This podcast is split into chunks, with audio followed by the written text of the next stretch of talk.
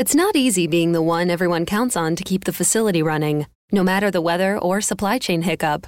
But we get you, Raymond in Buffalo, and Maria in Miami, Jules in Minneapolis, and Stan in Central Indiana, taking control of everything that's under your control. At Grainger, we're here for you with experienced branch staff at over 250 locations so you get the product you're looking for. Call click grainger.com or just stop by.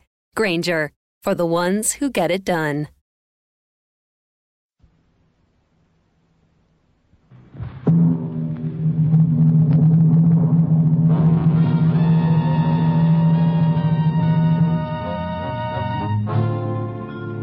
Dangerous Assignment. Transcribed starring Brian Donlevy as Steve Mitchell.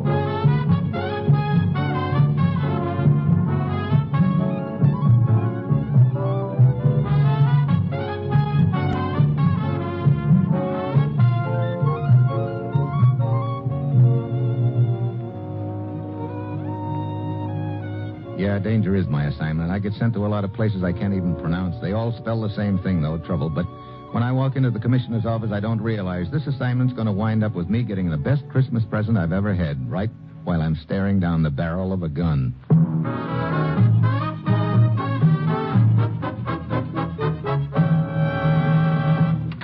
Morning, Commissioner. Just stopped in to say goodbye. Goodbye. Sure, my vacation starts this morning, remember? I'm running up to New England for Christmas. Snow on the ground, fire in the fireplace, and the little lady I'd most like to eat a boiled dinner with. Sorry, Steve. You mean because you're not going? No, I mean because you're not going. Now, look. I've got an assignment for you, and it can't wait. Commissioner, for the last three years, I've been trying to get Christmas off. So what happens? One year I'm in Alaska, next it's Africa, last year it was India. This year you promised. So I've got to break that promise, Steve. And it looks like you get another Christmas spoiled. Okay, what's the deal? Ever hear of international lecture tours? Now, look, don't tell me I'm supposed to get up on a soapbox and lecture on the Christmas spirit. No, you won't be making any speeches, but you'll be investigating a few people who do. This is an organization of six European professors, Steve. They lecture at universities all over the world, including the United States. What about them? We've had our eye on them for quite a while. We've suspected that one of them was using his lectures as a front.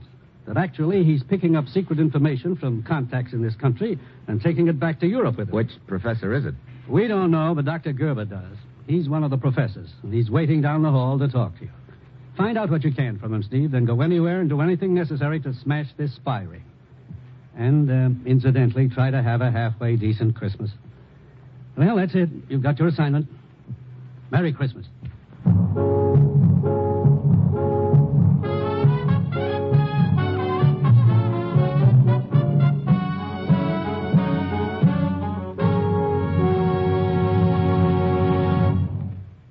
The National Broadcasting Company is presenting Dangerous Assignment, starring Brian Donlevy in the role of Steve Mitchell, colorful two fisted government agent.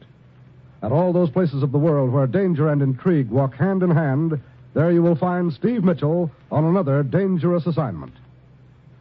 If you aren't already acquainted with NBC's great Sunday lineup of stellar radio programs, you're missing some of the finest programs on the air. Theater Guild on the Air is one of the great shows aired on this station every Sunday evening. Featuring stars of Broadway and Hollywood in fine dramatic works, Theater Guild offers the best in radio entertainment. And comedy on Sunday wouldn't be complete without the Phil Harris and Alice Faye show. Now, we think you'll agree that Phil and Alice join forces to present one of the funniest programs on the air. So be sure to tune to this NBC station this Sunday and every Sunday for our stellar program lineup.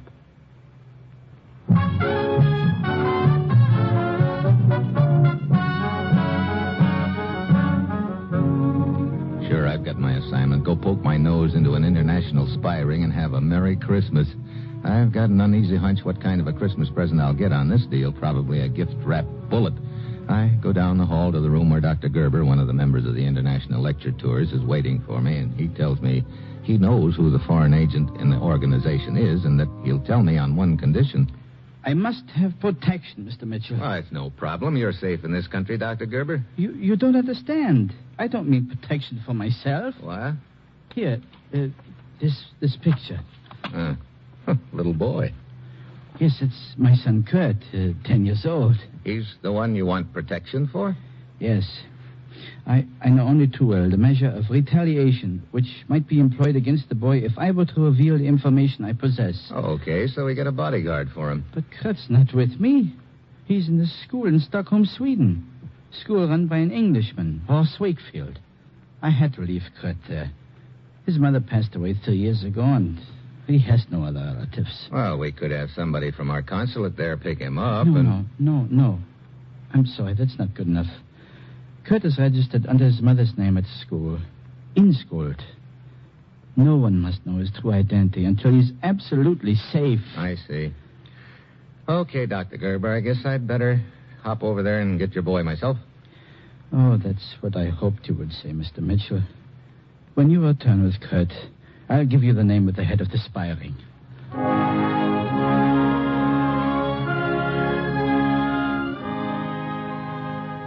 So I grab a plane for Stockholm. Dr. Wakefield's school is out of the city a little way. As I approach his office, a little girl with long curls comes out and wanders off toward the other children. I show my credentials to Dr. Wakefield and ask him to see Kurt. Uh, Mr. Mitchell, Kurt has disappeared. What? Yes, uh, that little girl who just left my office was Ilse, a playmate of his. I've been questioning her, but she has no idea where he is. I, I'm worried sick. When did he disappear? I, I'm not sure, really. What do you mean? Well, last evening, a, a woman came to see Kurt. She told me she was his aunt. Kurt's father told me Kurt had no other But relatives. how was I to know that? She said she was his aunt, and I saw no reason to doubt her. Go on. I sent her to his room. I believe she left when regular visiting hours were over. That would be at uh, nine o'clock last evening. What do you mean you believe she left? Aren't you sure? Well, as a matter of fact, I turned in rather early last night. Had a splitting headache. Sounds like a pretty careless way to run a boarding school, Dr. Wakefield. I resent that, Mr. Mitchell. Ordinarily, I exercise the greatest of care and supervision. But with this headache I had, I was obliged to go to bed. I see. And you don't have any idea when Kurt actually disappeared? No. All I know was that he was missing this morning. Oh, great. I haven't telephoned the police yet, but I think I'd better right now. No, no, wait a minute. Uh, But it seems obvious. The boy's been kidnapped. If he has, I think it's to ensure somebody will keep his mouth shut. That means he's safe as long as the kidnappers don't feel any pressure on them. No, this has got to be done undercover. Let me see what I can find out. Hmm, Very well, if you think it best that way, Mr. Mitchell. Incidentally, are you familiar with an outfit called International Lecture Tours? Why, uh, yes, they have an office here in Stockholm, on Drottninggatan, I believe. Drut, drut. Oh, well, never mind. I'll find it.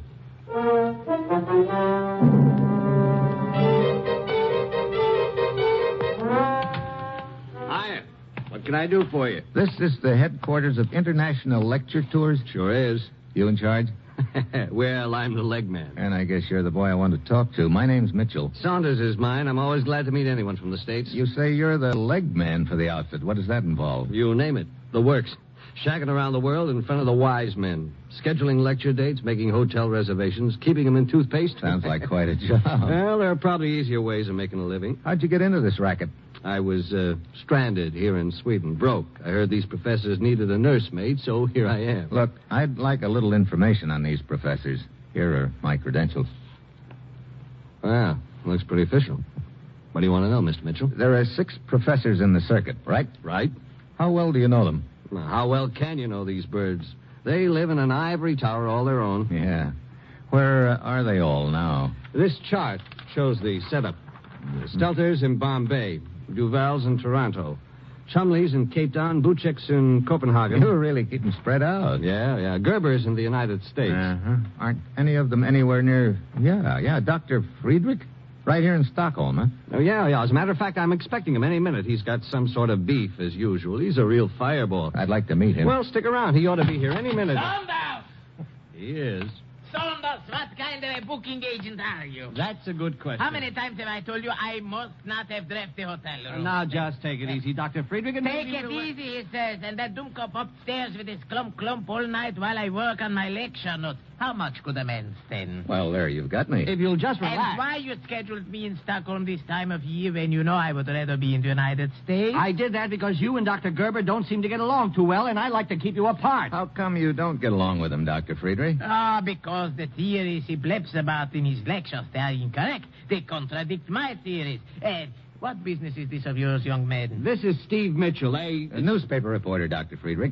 Uh, mind telling me where you were last night? Working on my lecture notes. But that clump, clump, clump overhead, how could a man work? You know, that's funny. Funny, he says. It's an outrage. Well, I mean, I called your hotel about a lecture date last night, and they told me you were out. Oh? Uh, well, yes, I had forgotten. I had an engagement for a while. Was she nice? Nice she was. Well, see here, this none of your business. Saunders, I leave you with two words. Get me better rooms with no drift and no clump, clump, clump overhead, or I quit the tour. Goodbye. So now you've met Dr. Friedrich. Uh, yeah, I sure have. Well, I'll check with you later, Saunders.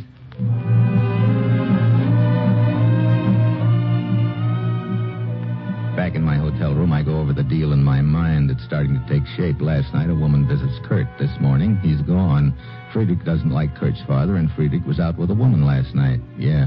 On the surface, the pattern looks good, but I've got an uneasy feeling it could fall apart as fast as a smoke ring in a draft. Yeah? This is Saunders, Mitchell. I got an item you might be interested in. Shoot. Well, not five minutes after you left the office, in waltzes Dr. Buchek. Wait a minute. Buchek's supposed to be in Copenhagen. That's right. So I asked how come. What'd the good doctor say? Just something about being tired. When did Buchek arrive? There you got me. You want the address? Yeah. Strand Hotel. Okay, thanks, Saunders. I think I'd better go over there and give Dr. Buchek the double check.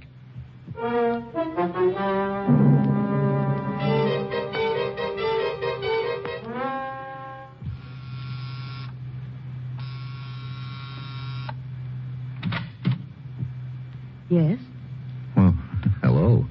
I'm Steve Mitchell, newspaper reporter from the United States. I'd like to see Dr. Buchek. I am Dr. Buchek. Oh, what? You seem surprised. I am. I thought Dr. Buchek was a man. Oh, I'm sorry to disappoint you. This is a disappointment. Come in, please. What can I do for you, Mr. Mitchell? I understand you canceled your lecture tour suddenly and returned here to Stockholm. Yes, I wish to spend Christmas with my friends. When did you get in? My plane landed this morning. Not last night. But of course not. I just told you I... You uh, also sure you weren't out at Dr. Wakefield's school last night? I've never heard of the place. See here, Mr. Mitchell, I'm quite certain that you're not a newspaper reporter. I'm also quite certain that my activities are none of your business. Well, uh, thanks for the interview. I can check up on your arrival time, you know. Please do. Hmm.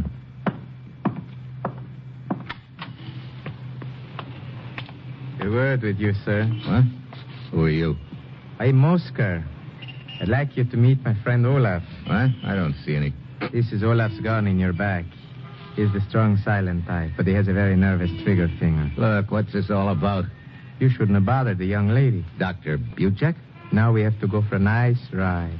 A short one, no doubt. For us, yes. For you, such a long ride, I don't think you will ever. Look, return. if you think I'm going to stand here and let you. We don't expect you to stand. Olaf.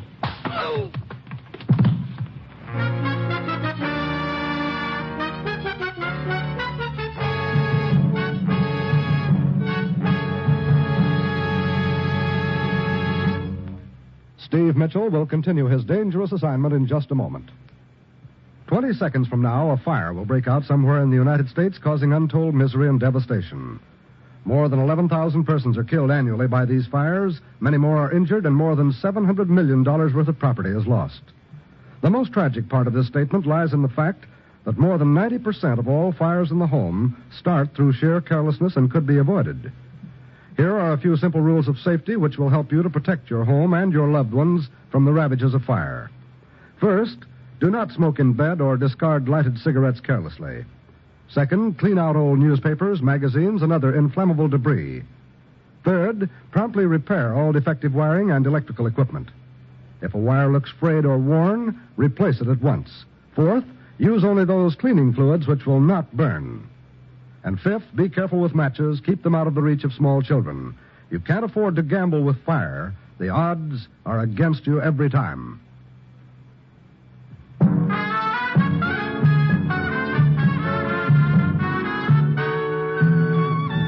Now back to dangerous assignment and Brian Donlevy as Steve Mitchell.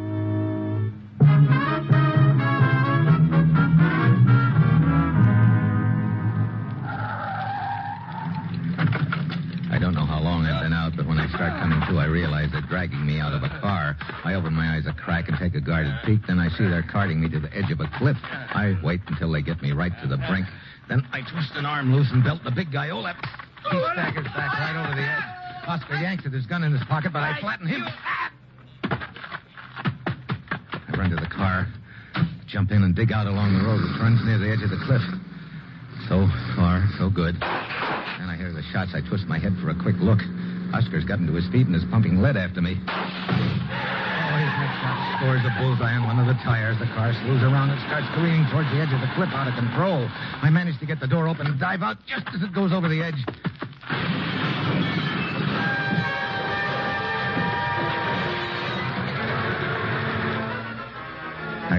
On a ledge about 20 feet down from the top. Lie there in the brush just as the car bounces down to the bottom and bursts into flames. After a few moments, Oscar sticks his head over the top of the cliff and looks down at the burning wreck with a big grin on his face. He figures I'm getting a king size hotfoot about now. Finally, he turns and leaves. I give him a few minutes.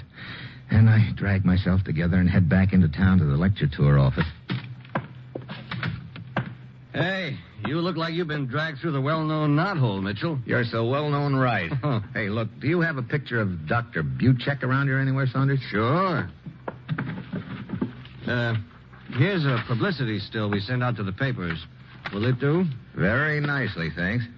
She, uh, kind of made a hit with you. Yeah, a big hit. So now I'm going to return the compliment.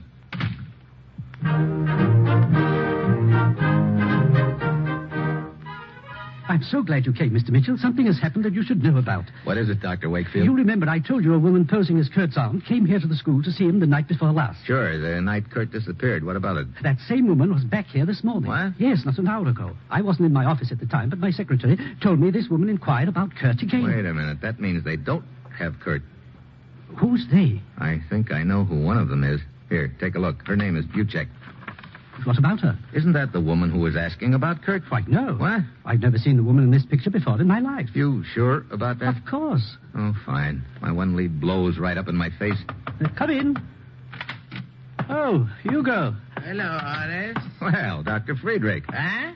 Oh, the nosy reporter. Yeah, I gather you were expecting him, Dr. Wakefield. Of course. Hugo and I are old friends. He drops in for tea and chat. Yeah. So, it's your move, Horace.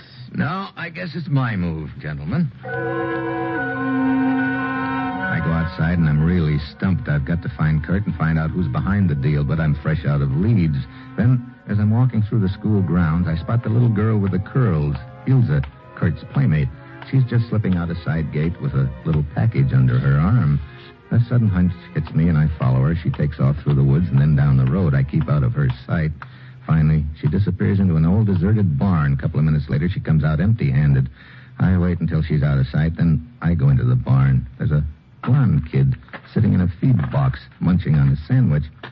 Hello. Hello, Kurt. Did you come to help me? Yeah. My father sent you? That's right. That is good. I've been praying for help. I knew it would come. Oh, yeah? What happened, Kurt? A woman came to see me at the school. She tried to make me go away with her. She said she was a friend of my father's, but I knew she was lying to me. Go on. Well, I asked her to wait outside my room while I packed. As soon as I was alone, I climbed out the window and ran away. I see. I'll uh, bet you're tired of eating sandwiches, huh? My girlfriend Ilse's been bringing them to me. How'd you happen to pick this barn to hide in? Oh, I knew it was the right place as soon as I saw this manger. Manger? Yes. I read about a little boy in a manger once. I see. Well, I guess you couldn't have picked a better place, Kurt. Particularly on Christmas Eve. Will you take me to my father? Wait.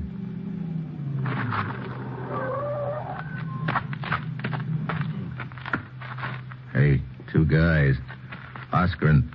Well, what do you know? So I finally find out who's my boy in this deal when it's too late. It's never too late. It will be if I can't come up with something real fast. Look around the barn looking for something, anything. Kurt is on his knees in the manger praying. Then I spot a light bulb dangling from the end of a wire. I yank the wire loose from the bulb and trail it behind me, holding it in my left hand by the insulated part. Then I lean against the stall Kurt's in and just wait. I take a quick look at him. His eyes are closed and his lips are moving a little.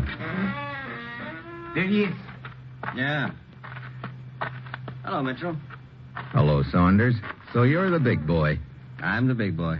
But some guys will do for a buck, huh? You sent me chasing after that Buchek woman so your two stooges would know where to pick me up, huh? Incidentally, where's your other stooge, the woman who tried to get Kurt at the school? She's waiting at my office until I take care of this little deal. Thanks for leading us here. Don't mention it. I'm uh, afraid you've kind of complicated things, Mitchell. Hmm? Originally, I was going to grab Kurt and keep him so Gerber wouldn't spill about me. But now you know the deal, so that means I got to get rid of both of you. I'm sorry. That's the way it is. His gun starts swinging in my direction. It's now or never. I whip the electric wire out from behind my back and lash at his gun with it. A sort of blue flame wraps around the gun. Saunders drops it and grabs his hand. I give him a fist. Oscar dives for the gun, but I'm waiting for him. I tie the two of them up with their belts. And I turn to Kurt. He's still sitting in the manger, looking at me calmly. Is it all over, Mr. Mitchell? It will be as soon as we pick up Saunders' girl at the lecture office. I prayed that something would happen to deliver us. It happened. Well, you see, I sort of made it happen, Kurt. Did you? I prayed for a bolt of lightning, Mr. Mitchell. Well, I guess you could call that electric spark a bolt of lightning, but it was man made lightning. Was it? How did you happen to think of it? Oh, I guess I just sort of. Well, I mean, I saw the light. Yeah, I guess I sure did. You see? Yeah. Yeah, I see. I'm the last guy in the world to argue the point, believe me. Funny. I was the one who was screaming that my Christmas was spoiled. Thanks, Kurt. For what? For one of the best Christmases I've ever had. Come on. You're going home to your father.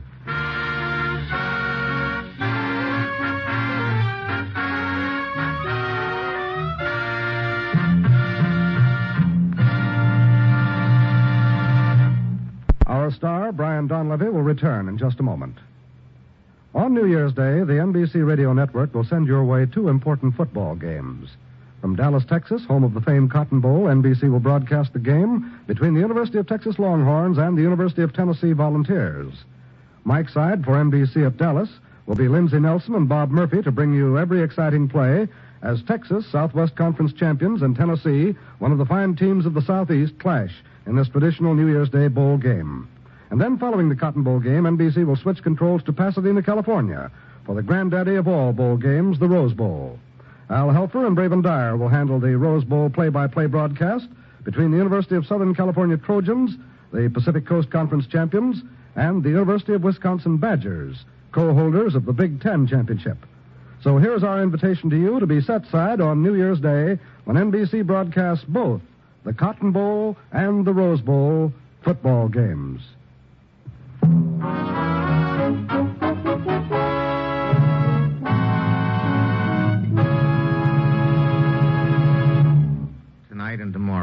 As all of us throughout our great country celebrate Christmas with our families, trees, and gifts, let's not forget that it's the giving, not the getting, which is the true celebration.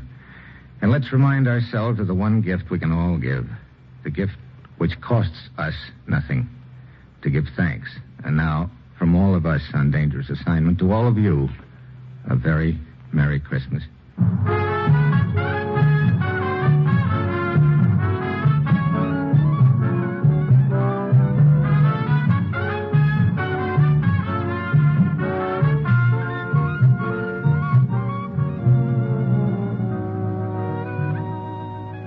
This is John Storm speaking and saying be with us again next week at this time for another transcribed Dangerous Assignment. This is NBC, the night before Christmas.